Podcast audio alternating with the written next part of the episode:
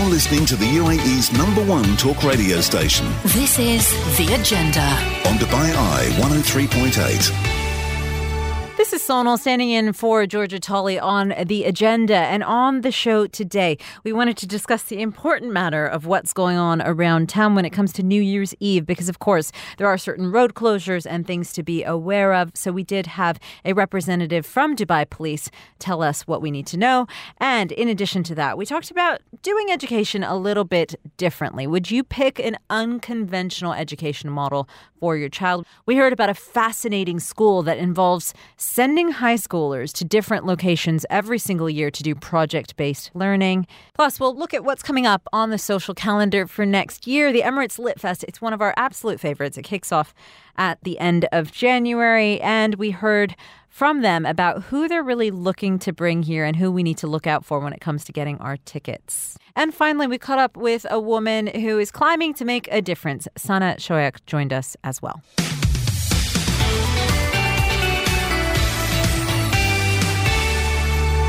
We are fast approaching the start of the new year, and it's fair to say we all know how it goes on New Year's Eve. It's a busy time out on the roads to be out and about, especially around certain hours. And every year in key areas, you really need to be aware how to get in and out, how to manage your your flow and, and where you're going um, over the course of New Year's Eve. So we'd love to hear from you actually today. What do you have planned this New Year's Eve? Will you be out and about, or maybe you're choosing not to celebrate this year like some? Let us know certainly on four double zero one. We have a very special guest in the studio today to help us navigate all of this. Lieutenant Colonel Abdul Rahman Al Falasi is the head of Traffic Awareness Department of Dubai Police, and he's joined us in the studio this morning. Colonel Abdul Rahman, thank you so much for You're joining welcome. us. Good morning. Yeah, and you know, thank you so much for coming in today because it's a really important message to get out to the Dubai community and for everybody to be aware of. And I want to start with some of the most busiest areas, some of the most obvious points on New Year's Eve. The message for those people who are going into the downtown Dubai area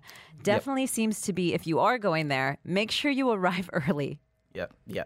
So this is the message we, we would we would like to send that if you are trying or planning to go to visit uh, downtown on New Year, so try to be there early because there there gonna be a closure of the roads um, uh, surrounded uh, Boulevard and uh, downtown.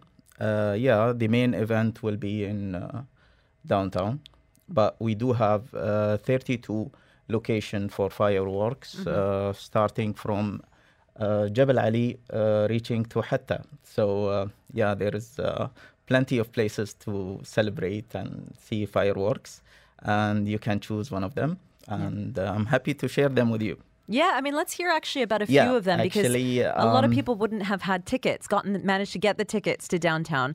So, what are some of the other best locations that people Uh, can check out? If we're gonna start, we start from uh, Jebel Ali, uh, going down to uh, Hatta. Jabal Ali, we do have um, uh, Jebel Ali Resort. Mm-hmm. They are doing fireworks. Uh, Dubai uh, Parks and Resorts, they are doing fireworks as well. Uh, uh, Dubai Eye, uh, Blue Waters. Not this Dubai Eye, of course. Not this one. Dubai, Uh, yeah. Blue Waters, um, uh, the Palm, nearly uh, five hotels in the Palm, uh, Jumeirah Palm. They are uh, planning to do um, fireworks, and uh, we do have uh, hotels on uh, Jumeirah ro- Road, like Mm-hmm. uh, Burj Al Arab, uh, uh, Jumeirah Beach, uh, Nikki Beach uh, Resort, um, Four Season Beach Mm-hmm. and uh, we do have uh, a new location this year. It's uh, D3. Okay. Yeah, and we do have um, Festival City as well. There is uh, fireworks also in um, in the uh, Dubai Creek itself. Okay. Fireworks uh, in um, uh, Global Village. So uh, plenty of places. So many options. And I'm Yes. sure from a traffic point of view as well, it's really nice to be able to spread the options out across, you know, the city and not just the city, the emirate as well, because you did mention Hatta, of course. And let's talk about some of the road closures that are going to be happening, because you did mention, especially in the downtown area, uh, and most of them starting around four o'clock. Yes, yes. So we'll uh, start closing uh, Dubai Financial Street, uh, the lower deck at 4 uh, p.m. Um, Mohammed bin Rashid Street, Mohammed bin Rashid Boulevard Street uh, will be closed at 4 p.m. Um, uh, Mustaqbal Street will be start closing at 4 till 8 p.m. It depends on the traffic flow. Um, uh, the upper deck of uh, Financial Street will be closed at uh, 8 p.m. So, um, and we have uh, located uh, the the uh, the uh, event committee have located uh, two main locations to be transferred from to the uh, main location uh, downtown, which is uh, Al Wasl Club, and uh, um, uh, to be transferred from Al Wasl Club to the uh, by by uh, RTA buses. Right. So people can actually drive and park if they don't want to take. Yeah, if Public- you want, yeah, if you want to transport on the drive and park, you have to be really early. Yeah. like before before 4 a.m. 4 p.m. And there are set locations as well in terms of if you want to park and get the shuttle bus. We yes, there is uh, the loc- one location is uh, in Al Wasl Club, which is uh, in Al Zabeel, and there is another location which is in Al Jafiliya. Yes. Yeah. And, you know, in addition to the fact that a lot of the road closures will happen from four, and I just want to point out, we were talking earlier, actually, sometimes it's diffi- difficult to visualize those roads and which ones we're talking about. Dubai Police does have a video Yes. of this. We will be sharing it on our Instagram account as well on Dubai Eye. Yes, Um, yes, and it's also shared uh, in our uh, Instagram account in uh, Dubai Police. Yeah. you can have a look on the video. It will it will be helpful. Exactly. I think it helps visualize exactly when we talk about these roads from what point are they starting, the closures, and which roads exactly. Because Al Mustaqbal Street, I know Dubai, you know, downtown Dubai is closed. I didn't realize that road behind DIFC as yeah, well. yeah, you know, that was new it's- information. It's connected directly to uh, to uh, Of course. uh, Financial Street. right. Yeah. So definitely something to be aware of. And when, and when it comes to residents of these areas, obviously downtown Dubai, DIFC, we have so many residents in those areas. I understand the planning has already happened to make sure they can get around where they need to. But what do residents need to know Yes, about about um, getting actually, back home? this is this is one thing with that uh, we ha- we are doing in uh, the event and security committee.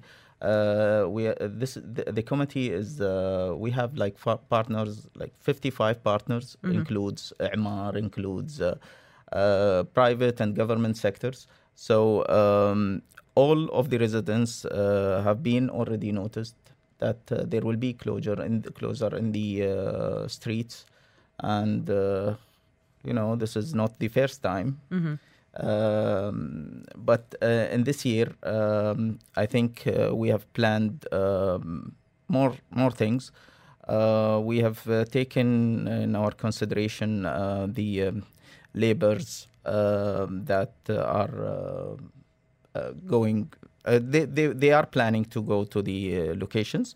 So we have set uh, nine big screens uh, in the uh, locations of uh, labor camps. Uh, let's say in Al Qusais, in uh, Hor Al Anz, in uh, Jebel Ali industrial area. So they don't have to take the uh, risk to go to till downtown to see the uh, the event. Uh, there are uh, big screens showing all of uh, what's going around Dubai uh, in that new year. So um, uh, we'll, we are trying to to reach to every um, part of the community to let them enjoy the uh, New Year Eve. Right. A lot of logistics that go into making sure the city runs smoothly over the course of such a big day. And we are joined in studio by Lieutenant Colonel Abdul Rahman Al Falasi. He's head of Traffic Awareness Department of Dubai Police. And Lieutenant Colonel, one of the questions that we had in actually was we talked about the road closures, especially in the downtown area from 4 p.m. But when do they reopen? Um, hopefully, um, we'll make sure that uh, the pe- uh, pedestrian goes uh, back to the uh, their their cars. So after that, we're gonna open reopen the roads. I think it might take till uh, two two thirty. So you use your judgment basically Yes, yes, according to depends- when the it depends pedestrians on the clear out traffic of flow. Right. It depend, depends on the uh, pedestrian flow. Okay. Based on that, we re- will will reopen the roads. Okay, brilliant. And it will be uh, gradually, like uh, we'll reopen um, uh, Sheikh Zayed Road because it's a main street. Um, the first road will be open, then we'll go back to the financial road, then Mm-hmm. it will be it will be gradually a phased kind of yeah. reopening. Great. One final question on this front, because this has come in from one of our listeners, Sujit, who said, Hi, can we still come to downtown even if we don't have tickets? And where should we be able to watch in that case? And I think, um, Colonel, there's been a bit of confusion this year because it, there was a ticketing process, Yes. but only for a certain area. Yes, exactly. There is a ticketing process. I think it was for the park area, but uh, still you can come and visit the uh, the uh, the uh, Boulevard or Burj Khalifa location. Uh, we do have uh, viewing uh, area for both uh, families and bachelors, uh, all around uh, Burj Khalifa area. So all around uh, Mohammed bin Rashid Boulevard will be uh, uh, placed as segments uh, for families and bachelors, and these uh, segments um, provided with uh, toilets, washrooms, uh, service co- uh, service tents. Uh, we have nearly uh, 18 uh, service tents uh, surrounded the area.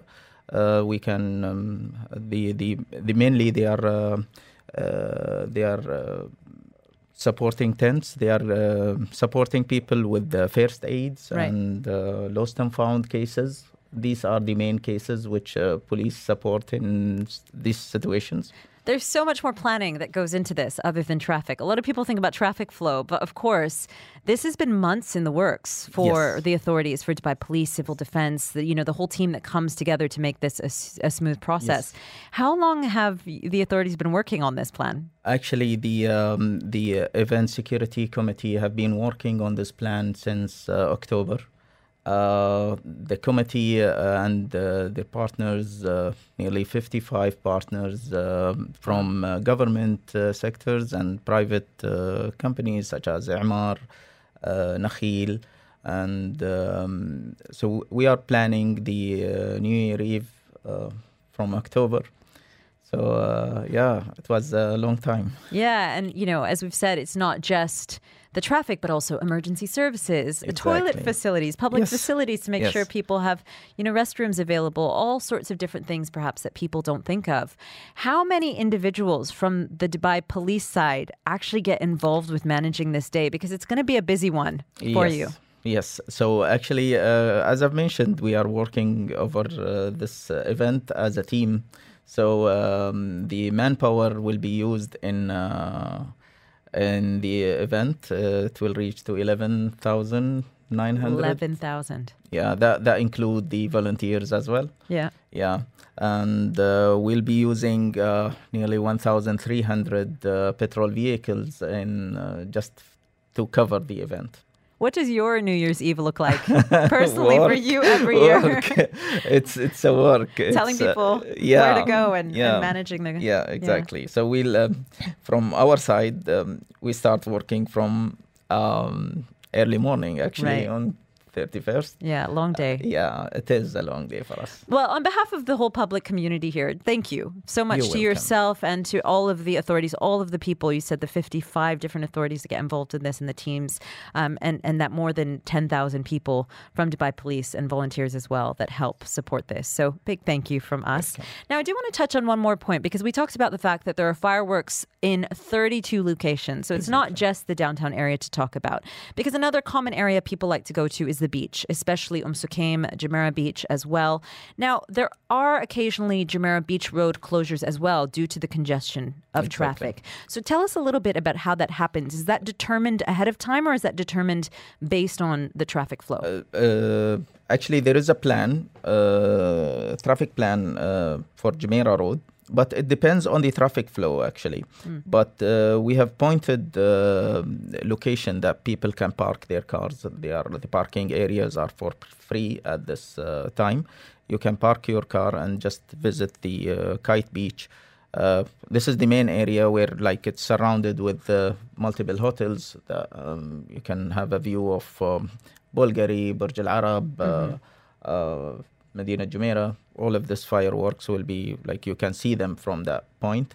Um, uh, yeah, I, I, I- would uh, like to point that uh, please just uh, try to watch the um, uh, Dubai police channels, uh, especially social media channels, because we'll keep updating people on the traffic flow and the location where can they park their cars, the facilities which are provided from the committee. Yeah, and some other busy areas that come to mind definitely are the Palm, because you obviously have certain bottlenecks getting on and off. Similar JBR, you have bottlenecks sometimes getting into JBR with sort of the limited road allowances there. So, any plans for those area? Again, is it kind of a watch and see, or or do you have specific plans in place for some of those areas? Uh, those area, as I've mentioned, we have 32 location. Yes. Mm.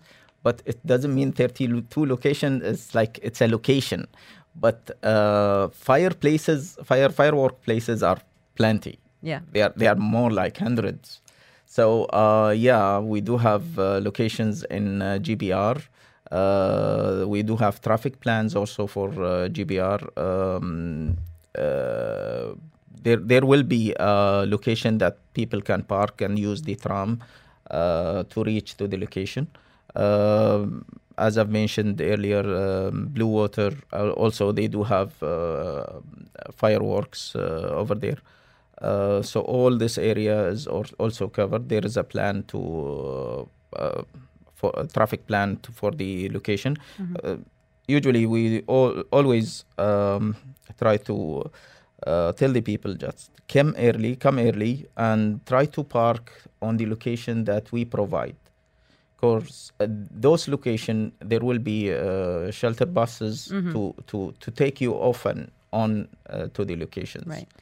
And also the public transportation systems, which we haven't had a chance to touch on yet, the metro and the tram special hours that we're going to be seeing. They're going to be running around the clock from about 8 or 9 a.m. on New Year's Eve Yes. for, for the tram and the metro. And for how long will those be running continuously? Uh, so it depends on the line. It depends on the uh, some of the lines will be running till 2 a.m.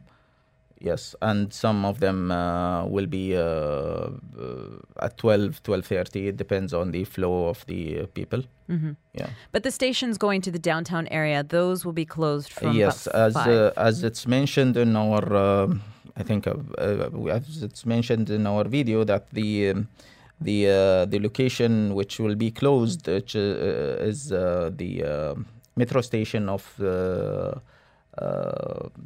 Dubai Mall will be closed.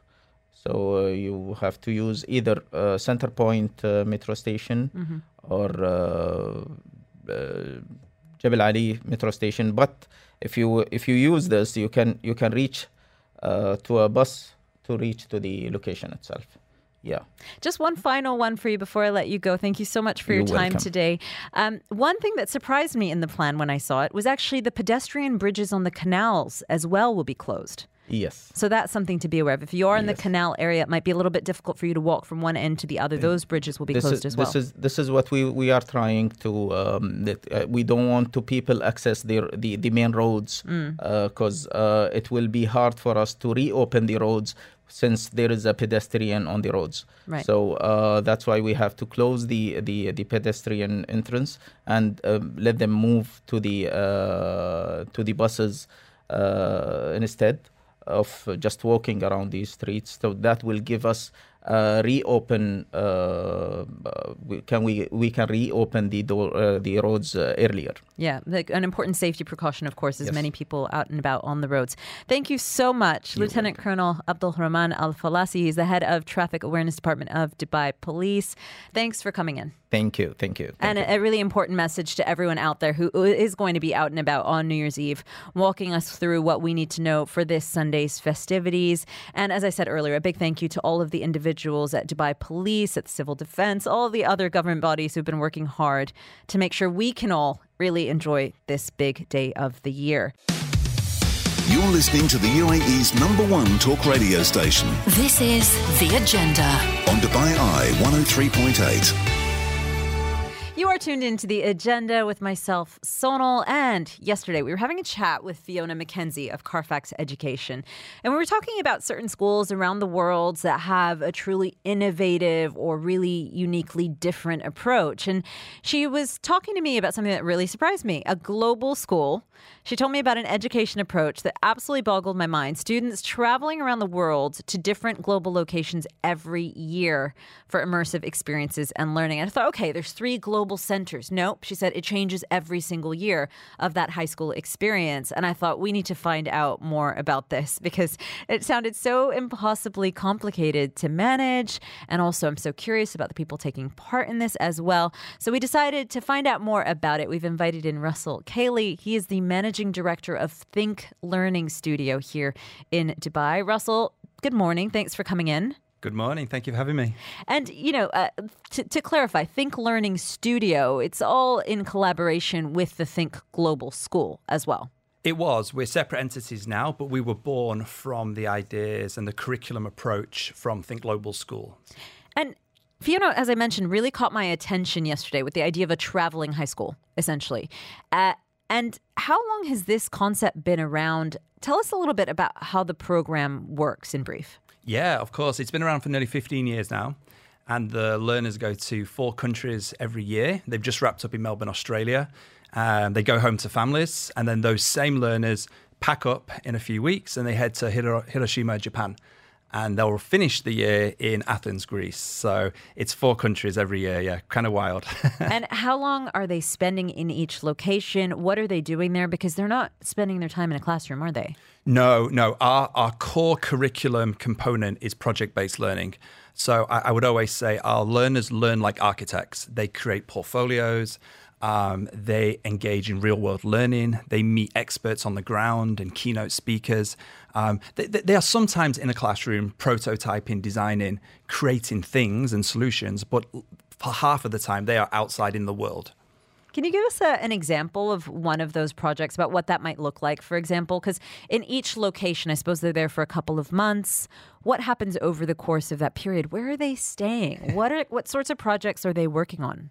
So we will go to anywhere, anywhere that will have us almost. Right. So we've stayed in university campuses, we've stayed in hotels, we've stayed stayed in dorms, and as the world changes, as this kind of nomadic lifestyle expands, we when we we started out doing this 15 years ago, very few people. The term nomadic was quite alien to most people. Yeah. Um, but as the world has changed and things like, you know, WeWork offices have emerged. In Dubai, we have so many co co-working spaces. They're the types of places that we would go. Um, and we really want it to be an open, creative feel for the learners. Um, we want them to really engage in the place they're at. Um, so you, your question's a good one. Uh, what type of things would they do? Well, I can give you an example from Dubai. So one of the modules they did was desert housing. So it was taking the role of an architect and designing how how have we built this city in the desert? you know, we probably most of us take it for granted, but actually we started to meet the architects and say, okay, how do you run electricity there? How do you get water there? What does the design need to look like to function in such a humid, hot desert environment? Um, so obviously they then had to do this big deep dive into the construction of desert housing, and then they had to create their own desert house to present to local experts here in Dubai. Russell, I haven't mentioned this, but actually, I'm 18 and I'd love to enroll if, if that's possible. Would you ever do an adult kind of course like this as well? Because I, I know so many adults that would love to engage in that. We've been asked multiple times about um, Think Global University or Think yeah. Global, you know, college. I think it's something that will probably come across our radar in the next couple of years. Yeah. okay, we're having such a fascinating conversation about unconventional education right now. I wish sometimes that I could take all our off-air conversations and pop them on air. In fact, we'll bring some of those topics to you because one of the big questions I have when you are traveling the world doing all these cool projects do you end up missing some of the things that kids do actually learn in school? I mean, there is a, quite a rigorous program when we get to high school in terms of science, mathematics, sort of a reason that we might actually value some rote learning, I suppose, as you would call it. You're listening to the UAE's number one talk radio station. This is The Agenda on Dubai Eye 103.8. We are talking about unorthodox education here on the agenda. We have a special guest in studio with us, Russell Cayley. He's the managing director of Think Learning Studio in Dubai. It was a part of Think Global School, which we described a little bit about a high school education that involves traveling to different locations around the world and doing project based learning. Now, Russell gave us an example of a Dubai based project that involved learning about architecture in a desert environment and how that would involve different organizations and authorities as well to help educate the children. But Sam is not happy with me on the text lines. He says instead of asking about where they stay, we need to know what they do and why. So, Russell, let's get to that question. Tell us a little bit more about the actual education that is coming with these projects and why is this a useful approach? Yeah, you know, Sam asks a good question. The why is always key and it's always at the forefront of whatever we do. Uh, we felt, you know, over a decade ago that education was becoming extremely stagnant. Um, I saw from my own home back in the UK, um, learners completely disengaged with curriculums that they just felt were not serving any purpose. Um, I think our young people see a lot of problems out there in the world today mm. and they want to find solutions. So, our why was creating a curriculum. Uh, for learners to really engage with some of humanity's big issues. Um, you know, what are we going to do with the metaverse? How will AI affect our lives over the next 10 years? How will digital networks impact our friendships and our communities? So all these projects and these experiences that we designed were for the why of, you know, what is the world going to look like for these young people in 2040? What skills do we need to give them? Is it the kings and queens of England? Is it World War One? I'm a historian by trade. I'm passionate about right. it, but I don't necessarily think that you know these are the things. They might be part of it, but they're not the only thing that will prepare our young people for the world ahead. A common gripe people have with education is how little it's actually changed in the past few decades. Sure, you've seen some things focused on more critical thinking as opposed to rote learning, for example. But when you look at the number and majority of people in traditional education systems, do you kind of want to pull your hair out knowing what you know about the, the system that you guys have, have created and worked on? I think the traditional system repels innovation and it's very good at doing it you know, the, it, it's not like the traditional system is failing. It's doing what it was prepared to do, which is a factory industrial based model with a big test at the end of it, which mm. makes codification of learning fairly easy when you sit that three hour exam. What we're doing is not for everybody. And, and, and as I travel around, um, I'm not trying to um, get everyone to do this. Um, if you are passionate about real world learning, if you see your sons and daughters struggling in the four walls of a classroom, we might be for you. Certain people like like you said you know the traditional approach to education the rote learning if that's you know if that's what inspires you then the more traditional system is for you but i think what we thought is that the world um, the Middle East, Dubai, wherever, deserves a, another option, if that makes sense. Mm-hmm. And I mm-hmm. think that's what drove our why and in what we do. And it's important to say that our learners are between grade 10 and 12. We do believe this system works perfectly fine in, in middle years, but we are fully accredited our students go on to university. They do wonderful things in the world. We've had over a decade of alumni. You know, no one is malfunctioning because we've abandoned, you know, rote learning and memory tests. Now, when you do project based learning, how do you make sure things don't get missed that might be the foundation for those projects? For example, I mean, we all remember perhaps learning basic algebraic concepts in school, yep. uh, and then maybe later on in college, you might think about how to apply them. How, if you are doing a project, um, there aren't that many maybe real world projects where necessarily you would apply that, but how do you make sure they have the basic foundation first before going on to do those projects? The types of things that you might think really only comes from sitting down and being instructed and, and doing the homework. Yeah, it's a good question. I, we, we run a language lab and a maths lab. Now, what I tell when I, when I was director of the school, what I used to tell my educators is we used to talk a lot about the dance the dance would be between the different pillars of our curriculum. Mm. What we believed is nothing should be siloed. That's when kind of the danger warning signs would flash. So we would offer foundational skills in languages and in mathematics. But what we would always do is pull those foundational skills into a real world experience or problem. So we have no, no problem with the foundation skills, but we w- still want to make those foundational skills applicable in the real world. Right. And there must be some challenges to this as well, especially you said, you know, they'll go on to do their university education. When you're going from a non conventional high school to, let's say, a conventional college experience, what is this transition like for students? Because all of a sudden you're going into this norm of learning that is so different from, from what you're used to. What's the feedback that you get from your graduates on that experience? Yeah, I, I think two two zones of feedback. I think the first zone is that our young people are beginning to choose universities a, a little differently than maybe you and I did, and Mm-hmm. and, and our our age generation. Um, young people are beginning to um, seek university experiences that are more engaging, challenge based, project based. Um, th- that is the experience that we're seeing on the ground from our alumni. And as our al- alumni meet other students from around the world when they go to university, those those young people who've been in the traditional system tend to be kind of a bit worn down and disengaged. And that's the feedback we're, we're getting from our young people. So they're beginning to become a bit more selective consumers about the mm-hmm. university experiences because as we know the university experience is very expensive. So i think picking wisely is not a bad thing Well, talking about very expensive, how Yeah. many how many students are involved with this program on an annual basis? 40 at the moment so 40 have just wrapped up the term in australia and they'll be moving over to japan um, early january And I just think about all the logistics that would go into having multiple locations throughout the year. Um, making sure that they have all their needs taken care of, but that you also have an interesting curriculum design in each of those locations with an interesting project and partners to get involved in. And there's so much planning just for 40 students. Yeah. It must be incredibly expensive to execute this program. It is. It, it's time consuming. Um, the teams within our educators are incredibly committed. I mean, when the pandemic hit, I've, you know, the team transitioned us from. You know, we had the worst business model in the world for the pandemic.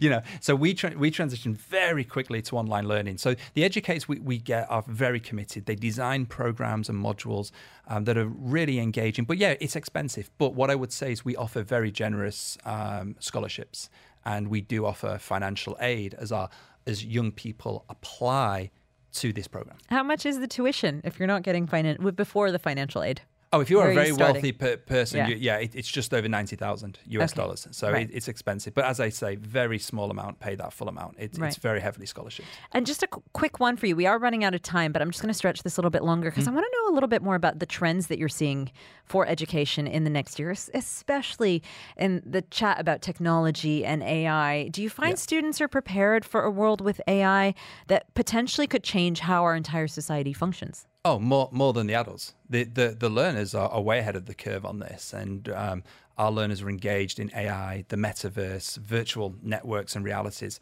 Um, a few years ago, you know, one of my huge frustrations is I traveled around the world for the last ten years to conferences and in keynotes, and all I heard was about AI reimagining education, but we never redesigned. And I think that's right now where education is struggling a little bit with these technological advancements that are coming at us so fast. We talked about it, but we didn't really prepare very well. So I think now we're in that stage where we're having to pivot very quickly. Right. And Russell, I could keep going with you. So we'll have to have you back to talk about this in, in more depth at, an, at another time. But for now, thank you so much for joining us. Pleasure. Thanks for on having me. the show. That is the voice there of Russell Cayley, the managing director of Think Learning School Studio, sorry, in Dubai. Actually, I should ask if people are interested and they want to get involved, how can they do that? Yeah, uh, I'm on LinkedIn, Russell John Cayley, um, thinklearningstudio.org. And if you're interested in the school, tgs.org.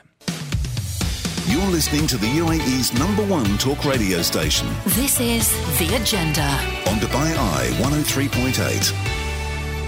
You're listening to The Agenda with myself, Sonal, and it's fair to say there's tons of great events still to come in January. I'd love to know what you keep an eye on in the new year and things that you like to attend because the Emirates Lit Fest is back at the Intercontinental Hotel Festival City. That's from January 31st to the 6th of February, and they always bring some great names in. I've broadcasted from there over the last few years, and I am always surprised by the range of people that attend on different topics, not necessarily just the fiction authors that you might think of, but a broad range of people with different expertise as well. So we wanted to look forward to what's coming up because, of course, some of those tickets are going to go fast, and we thought we'd look ahead. It's just about a month away. And Dania Droubi, she's the COO and Director of Education Initiatives at the Emirates Literature Foundation, is joining us now over Teams.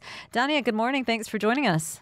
Good morning. We still have six minutes till the till the end of the morning. Thank you for having me. exactly. That must be a busy time for you. So thanks for coming on. The event is just about a month away. What is it like for you at this point in the schedule? Well, we're at the home stretch. We're ticking off uh, some items on our long to-do list and ensuring that everything is ready uh, to greet our customers and our visitors. We have we've been communicating with our speakers and moderators. We're hosting training sessions for our volunteers who are a big and a very important part of our festival and the success of the festival.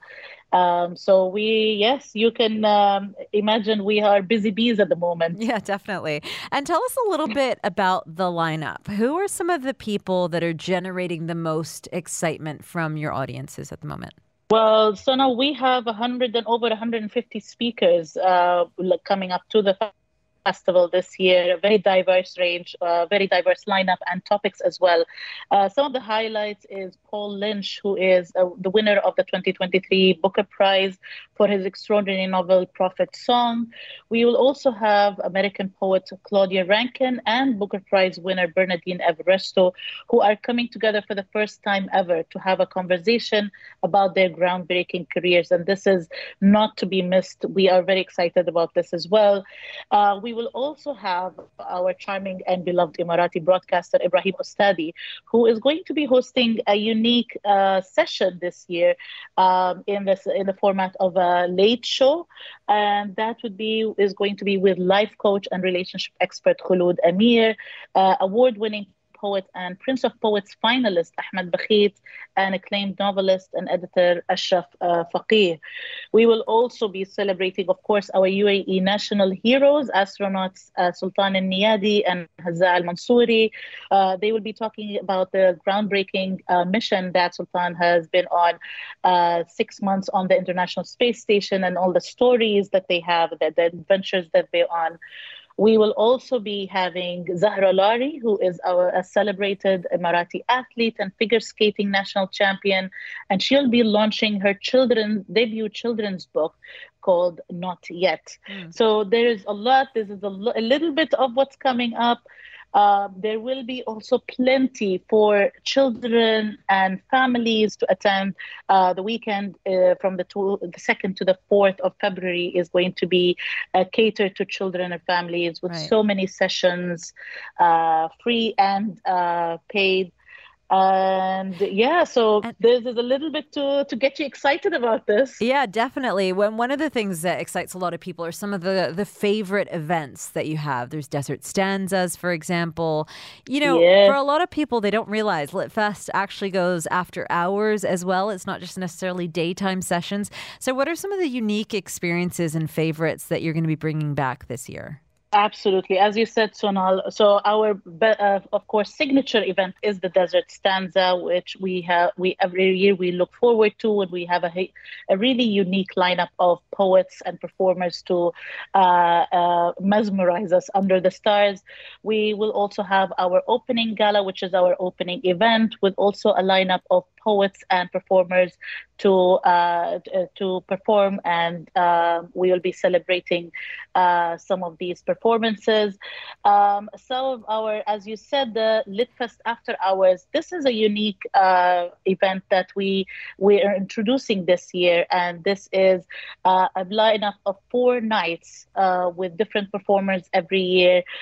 some of them with dance, drama, music, poetry, and visitors can either buy a pass uh, for all four nights to attend that, uh, or they can in, have in, purchase individual passes for this.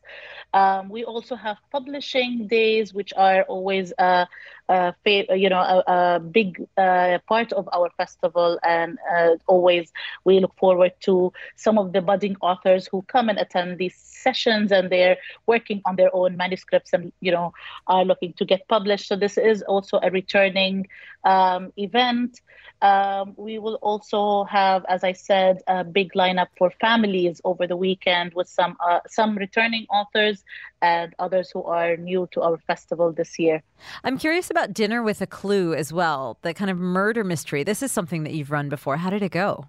Well, this is an exciting thing because we have um, we at, at the foundation have a fellowship with uh, where we encourage uh, locally uh, based authors to submit their manuscripts and uh, they attend a whole year of fellows uh, fellowship being mentored by an author.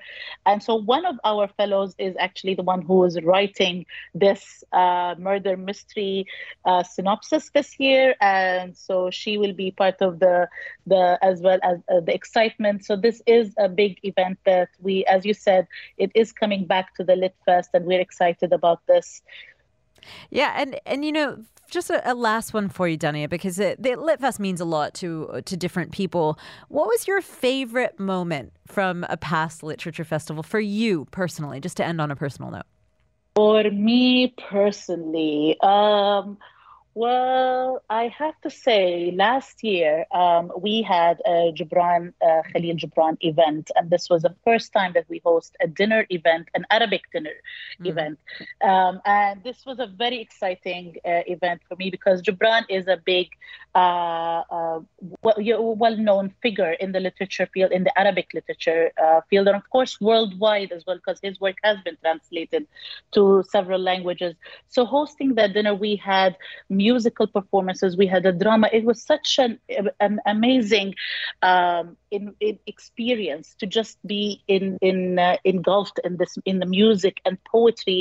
And of course, we had a dinner that was themed from his village where he comes from, and the chef at the at the Intercon did an amazing job of curating a specially made dinner. So it was it was really a, a, special event for me because I also had family members attending with me, and they really enjoyed being part of this. And they they you know when people talk about the literature festival, they just think it's it's just conversations, and you have to be you have to read the book to be part of it, but it's not. The festival is an all round uh, entertainment and education event, and you don't really have to be a reader. We we are going to turn you into a reader if you are hmm. not a reader, but if you are a reader, we will make you fall in love with new authors and new books and new topics. Brilliant! Thank you so much, Dania, for your time. Tickets are now available on your website. Yes, they are at litfesttickets.emiratesLitfest.com, and uh, our visitors can purchase tickets to the event separately, or there are a few passes as well that they can uh, purchase and enjoy over the weekend. And um, as I said, there's a lot to to look at. If they look at the program, there's so much there going mm-hmm. on, and whether paid or free. So we look forward to welcoming everyone, uh, big and small, yeah, to the brilliant. festival to Thank celebrate. You. Thank you so much, Dania, for so your much. time and for having a chat. Really looking forward to it this year. Thank you so much, Sonal, for having me. Have a great day. You too. The voice there of Dania Droubi. She is the COO and Director of Education Initiatives at the Emirates Literature Foundation. This is The Agenda. On Dubai Eye 103.8, the UAE's number one talk radio station. One of the topics we've been discussing on the agenda this week are personal challenges, things that people will be taking on in 2024. And oftentimes people take on a personal challenge for a good cause. We're catching up now with Sana Choyak. Now, she is Projects and Services Chairperson at Lions Club Premier in Dubai. And Sana climbed Mount Kenya in August this past year in a trek that's called Kili for Kids. It was all to raise awareness and funds to create a school and a safe place for kids with albinism in in Tanzania.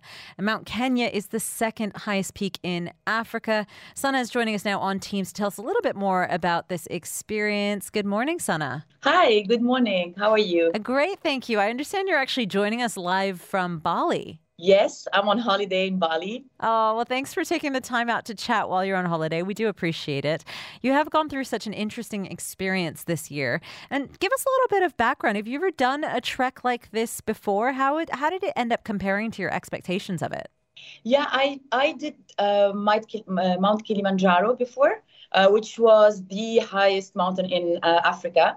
So this time it was the second highest in uh, in Africa. It is um, it is I would say as challenging as uh, Mount Kilimanjaro, it, technically, in terms of uh, physicality, it is more challenging. The weather conditions were more challenging in Kilimanjaro, though. So, yeah, overall, it, it was more or less the same kind of uh, challenge level, I would say.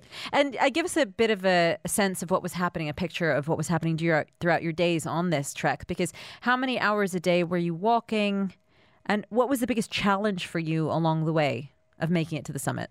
Yeah, so it, actually, it was around eight hours of walking every day, and it depends on the weather conditions. It it can be shorter or longer. It also depends on the um, the, the group because we were a group of uh, 18 ladies with different uh, age groups. Mm-hmm. Uh, I must say that it's we, it, was quite challenging because we were between 40 and up to 65 year old uh, ladies. So it was quite challenging, and we needed to make sure that everyone is safe. So if someone is not able to go as fast as the others, the others will be waiting. So we had to respect the dynamics of the team and keep everyone safe. So it, yeah, we walked, let's say, probably around eight hours a day. But the last day was the most challenging one because we walked probably for 12 hours, uh, starting the camp at um, midnight to reach the summit in, in the morning. And then we we kept walking because we had to go down. And then we keep we kept walking till we reached the camp for the yeah almost the entire day so it was it was quite challenging and tiring yeah and people often say especially on that last day the altitude sickness can really kick in is that something you struggled with at all or anybody in your team Yes, the altitude sickness was a thing uh, because we, as I said, we were around 18. I think we were 18 uh, women, and only eight managed to reach the summit because some of them had to drop uh, off the, the climb because of altitude sickness. Yeah. So it is a it it is it is something, and we cannot control it because it depends on your how your body is reacting. It depends how um, how you feel. It has nothing to do with fitness. Um, it's you have to go through it and decide when is the moment to stop and go down, mm. um, which is quite difficult because if you reach the mountain is around 5,000 meters. So if you are at 4.8, it is it is diff- it is a difficult decision if you want to go down after all what was done. But again, we needed to be safe, so only people who were uh, in good conditions to continue the climb uh, continue it. And you managed to summit. How did that feel? yeah it, it's it's amazing the adrenaline rush the feeling the achievement it's also at the end of the day we were doing it for a, a, cause so reaching there means that it's an achievement we are going to keep raising awareness that we are going to uh, build the school thanks to the donations etc so it is a big achievement. Um, adrenaline rush, you forget about the sickness, you forget about all the soreness and, and the fatigue that you go through. Uh, the difficult part is when you start going down. When I started walking towards the camp, this is when I struggled. I was almost crying. I was in pain. I was, uh, I, I, I, at the end, like the last five kilometers were very, very difficult because we had to walk for uh, I don't remember very well, but I think it's probably 10 kilometers we have to walk for. Mm. Yeah, we stop, we have lunch, and it started raining at a certain point of time.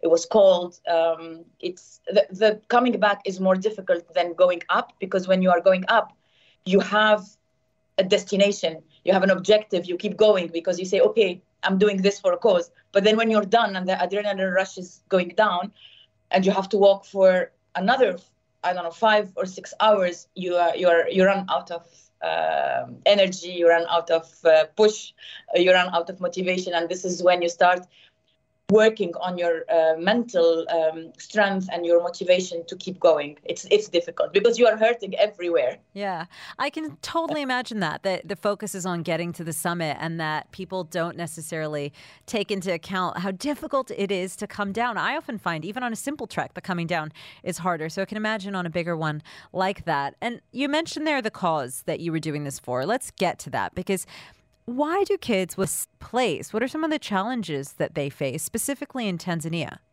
So uh, the albino kids are considered as bad luck, uh, in or if they are parts of their bodies are used uh, in in black magic, it can bring luck. uh, and prosperity, and um, and this is why they are hunted to take parts of their bodies or to be killed.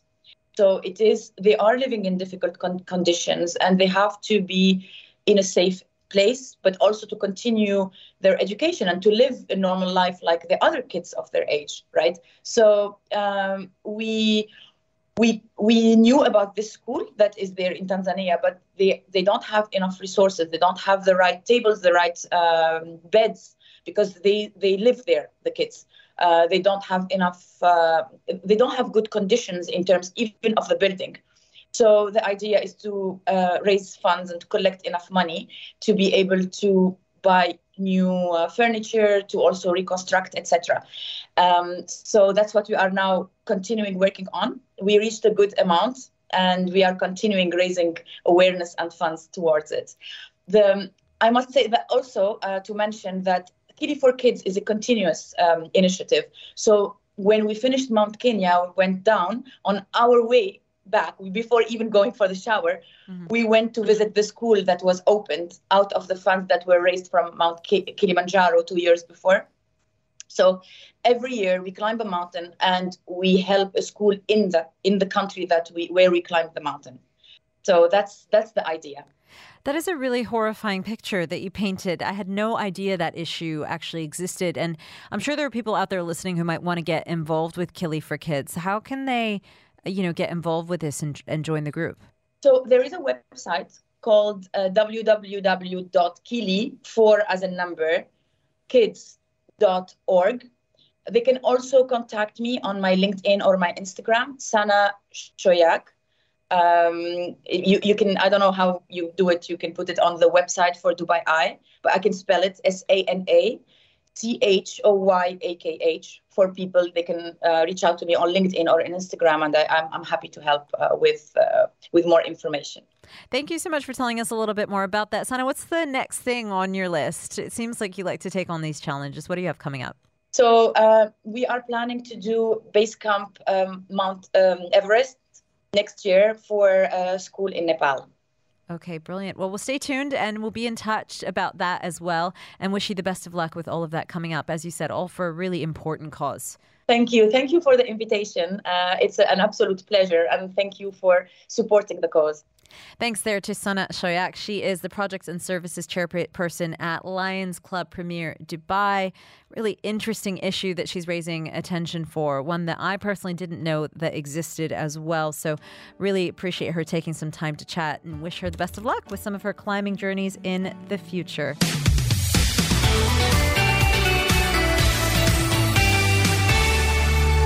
Tune into the agenda every weekday from 10 a.m.